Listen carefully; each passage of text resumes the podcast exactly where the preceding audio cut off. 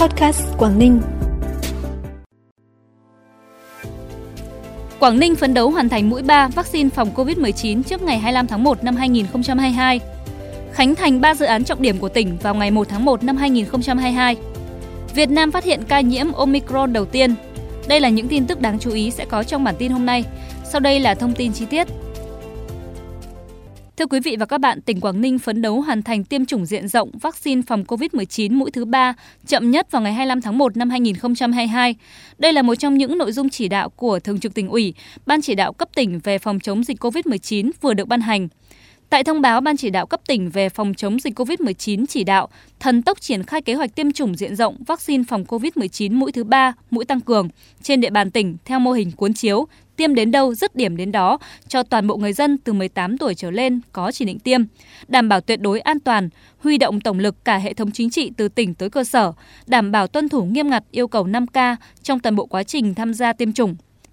Đối với công tác tiêm vét mũi 2 cho người từ 18 tuổi trở lên, phải tập trung triển khai hoàn thành dứt điểm trước ngày 31 tháng 12 năm 2021.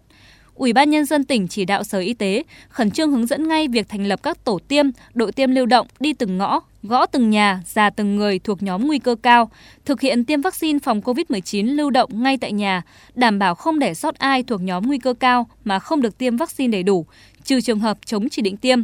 Đồng thời ra soát hoàn thành việc tiêm vaccine mũi 2 cho trẻ em từ 12 đến 17 tuổi trước ngày 15 tháng 1 năm 2022. Phát biểu chỉ đạo hội nghị tổng kết công tác năm 2021, triển khai nhiệm vụ năm 2022 của Thành ủy Uông Bí, đồng chí Trịnh Thị Minh Thanh, Phó Bí thư tỉnh ủy, yêu cầu thành phố Uông Bí xác định nhiệm vụ lớn nhất trong năm 2022 vẫn là công tác phòng chống dịch COVID-19, coi đây là nhiệm vụ thường xuyên liên tục. Trong đó phải khẩn trương xây dựng kế hoạch, phương án để đáp ứng với kịch bản khoảng 10% dân số trên địa bàn là F0. Tập trung thực hiện hiệu quả kế hoạch tiêm vaccine mũi thứ 3 cho người dân từ 18 tuổi trở lên có chỉ định tiêm chủ động kiểm tra thanh tra công tác mua sắm trang thiết bị vật tư phục vụ công tác phòng chống dịch. Tiếp tục giả soát, bám sát các chỉ tiêu, mục tiêu, nhiệm vụ mà nghị quyết số 08 ngày 25 tháng 11 năm 2021 của Ban chấp hành Đảng Bộ tỉnh, nghị quyết số 68 ngày 9 tháng 12 năm 2021 của Hội đồng Nhân dân tỉnh để xây dựng kịch bản tăng trưởng kinh tế theo từng quý, sát đúng hơn với tình hình thực tế trên địa bàn thành phố đặc biệt quan tâm đến chỉ tiêu thu ngân sách, tập trung nâng cao chất lượng công tác chuẩn bị đầu tư, giải ngân vốn đầu tư công. Triển khai thực hiện tốt chỉ thị số 20 CTTU ngày 16 tháng 12 năm 2021 của Ban Thường vụ tỉnh ủy trong việc tổ chức đón Tết nhâm dần. Quan tâm chăm lo Tết cho người nghèo, gia đình chính sách và những trường hợp thực hiện cách ly y tế, đảm bảo mọi người dân đều có Tết. Thông tin tại buổi làm việc với đoàn công tác của Bộ Công Thương về tình hình xuất nhập khẩu nông sản tại thành phố Móng Cái cho biết, tính đến 17 giờ ngày 27 tháng 12 năm 2021, lượng hàng nông sản, hoa quả, thủy sản xuất khẩu còn tồn trên địa bàn thành phố là 1.565 công, trong đó 1.372 công hàng Việt Nam xuất khẩu, 193 công hàng hoa quả Thái Lan quá cảnh. Mặc dù phía Việt Nam đã chủ động giao thiệp ở tất cả các cấp để giữ cho lưu thông hàng hóa được thông suốt, nhưng phía Trung Quốc vẫn hết sức quan ngại, chủ động tăng cường thêm các biện pháp và tiếp tục tăng cường công tác phòng chống dịch COVID tại các cửa khẩu. Thời gian qua, tỉnh Quảng Ninh đã khẩn trương thực hiện đồng bộ các giải pháp, trong đó chủ động nắm thông tin, trao đổi thường xuyên với phía Đông Hưng Trung Quốc, sớm khôi phục thông quan và cùng thực hiện các biện pháp phòng chống dịch COVID-19, linh hoạt thực hiện các giải pháp nhằm giảm chi phí cho doanh nghiệp, thành lập tổ công tác và sẵn sàng phương án hỗ trợ doanh nghiệp tiêu hủy hàng hỏng, đảm bảo không gây ô nhiễm môi trường. Tại buổi làm việc, Thứ trưởng Bộ Công Thương Trần Quốc Khánh đã ghi nhận sự vào cuộc tích cực của tỉnh Quảng Ninh, của thành phố Móng Cái thời gian qua. Trên cơ sở nắm, đánh giá tình hình tại thành phố Móng Cái, Bộ sẽ báo cáo chính phủ tiếp tục có những giải pháp tháo gỡ khó khăn trong hoạt động xuất nhập khẩu hàng hóa qua cửa khẩu. Tại buổi làm việc với tỉnh Quảng Ninh liên quan đến dự án đầu tư xây dựng Trung tâm Giao dịch Nông lâm Thủy sản Châu Á-Thái Bình Dương tại thành phố Móng Cái, Bộ trưởng Bộ Nông nghiệp và Phát triển Nông thôn Lê Minh Hoan đánh giá việc xây dựng một trung tâm giao dịch nông lâm thủy sản với chức năng là chợ đầu mối là cần thiết trong bối cảnh tiêu thụ hàng hóa chịu những rào cản ngày một lớn về tiêu chuẩn chất lượng cũng như dịch bệnh COVID-19 phức tạp trên toàn cầu. Chính vì vậy, Bộ Nông nghiệp và Phát triển Nông thôn sẽ phối hợp với tỉnh Quảng Ninh và các bộ ngành liên quan sớm triển khai các bước xin ý kiến chính phủ, tiến tới cụ thể hóa dự án trong thời gian tới.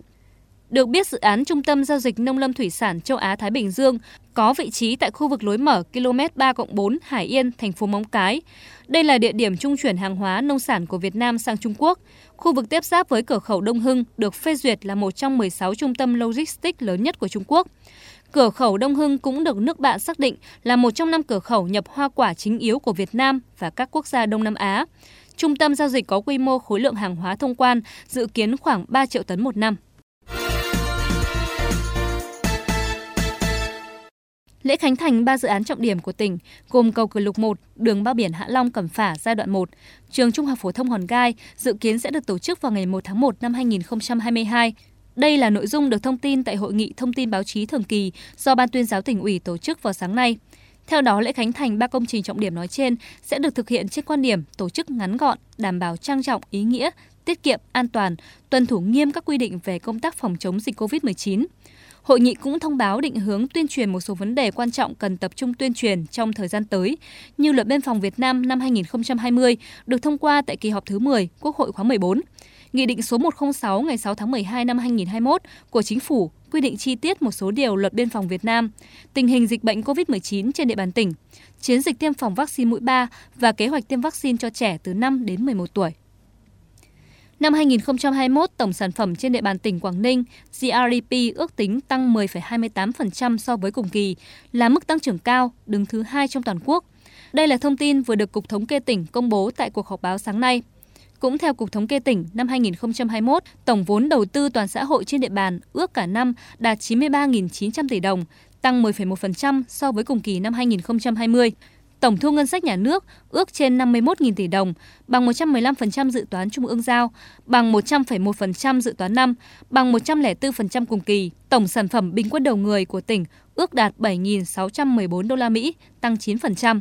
Ngành công nghiệp chế biến chế tạo ước tăng 35,31% so với cùng kỳ năm 2020, tiếp tục khẳng định vai trò động lực để cao tốc độ tăng trưởng của tỉnh.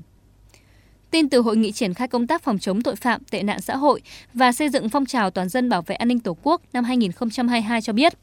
năm 2022, Ban chỉ đạo 138 Quảng Ninh sẽ tập trung nâng cao hiệu quả lãnh đạo, chỉ đạo, thực hiện công tác phòng chống tội phạm, chủ động phòng ngừa tội phạm, kết hợp chặt chẽ giữa phòng ngừa xã hội và phòng ngừa nghiệp vụ, phòng ngừa từ sớm, từ xa, từ cơ sở, lấy cơ sở là địa bàn trọng tâm, thực hiện giảm bền vững các loại tội phạm và tỷ lệ tội phạm lần đầu. Đồng thời, đẩy mạnh nâng cao hiệu quả công tác tuyên truyền phòng chống tội phạm, nâng cao chất lượng, hiệu quả phong trào toàn dân bảo vệ an ninh Tổ quốc từ cơ sở, gắn với xây dựng thành công mô hình an ninh cơ sở và thực hiện chuyển hóa địa bàn trọng điểm, phức tạp về trật tự an toàn xã hội. Ban chỉ đạo 138 Quảng Ninh cũng xác định sẽ phát huy tối đa vai trò nòng cốt trong công tác tấn công, chấn áp, điều tra xử lý tội phạm của các lực lượng chuyên trách, đặc biệt là lực lượng công an, áp dụng đồng bộ toàn diện các biện pháp bằng mọi cách kéo giảm tội phạm về trật tự xã hội. Giải vô địch bắn cung toàn quốc 2021 do Tổng cục Thể dục Thể thao, Bộ Văn hóa Thể thao và Du lịch, Liên đoàn bắn cung Việt Nam tổ chức vừa kết thúc tại Vĩnh Phúc.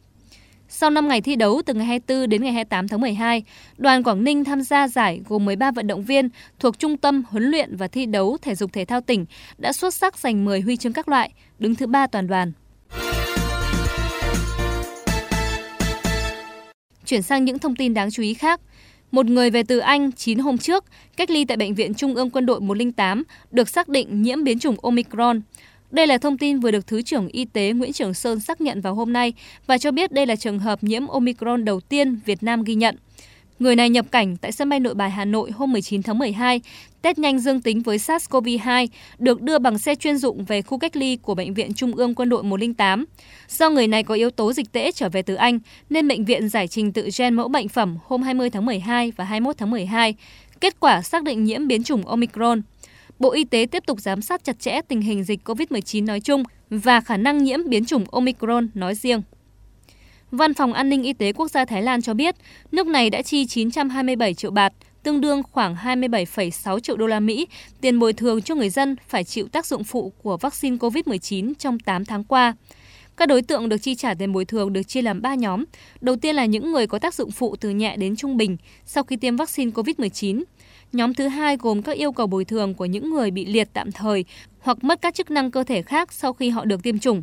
Nhóm cuối cùng bao gồm những người đã bị liệt vĩnh viễn hoặc tử vong sau khi tiêm vaccine COVID-19. Người yêu cầu bồi thường có quyền yêu cầu cho bản thân hoặc người thân. Và tới đây thì bản tin cũng xin được khép lại. Cảm ơn quý vị và các bạn đã quan tâm theo dõi.